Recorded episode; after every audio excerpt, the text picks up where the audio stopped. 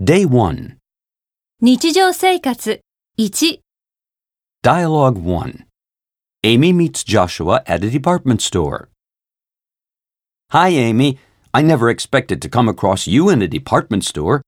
You always say you find shopping depressing. That's because the more I shop, the less I can make ends meet. But today I have to get a birthday present for my mom, and it has to be nice to make up for the fact that her birthday was yesterday. Anyway, it's a relief to see you here. I need you to give me some inspiration. So you decided to nose around here. Well, I have numerous ideas. First off, why don't you get her a bunch of orchids for her birthday? They're quite unique. She loves flowers, but she despises cut flowers because they're not environmentally friendly. Then how about a box of chocolates? You know she's a chocoholic.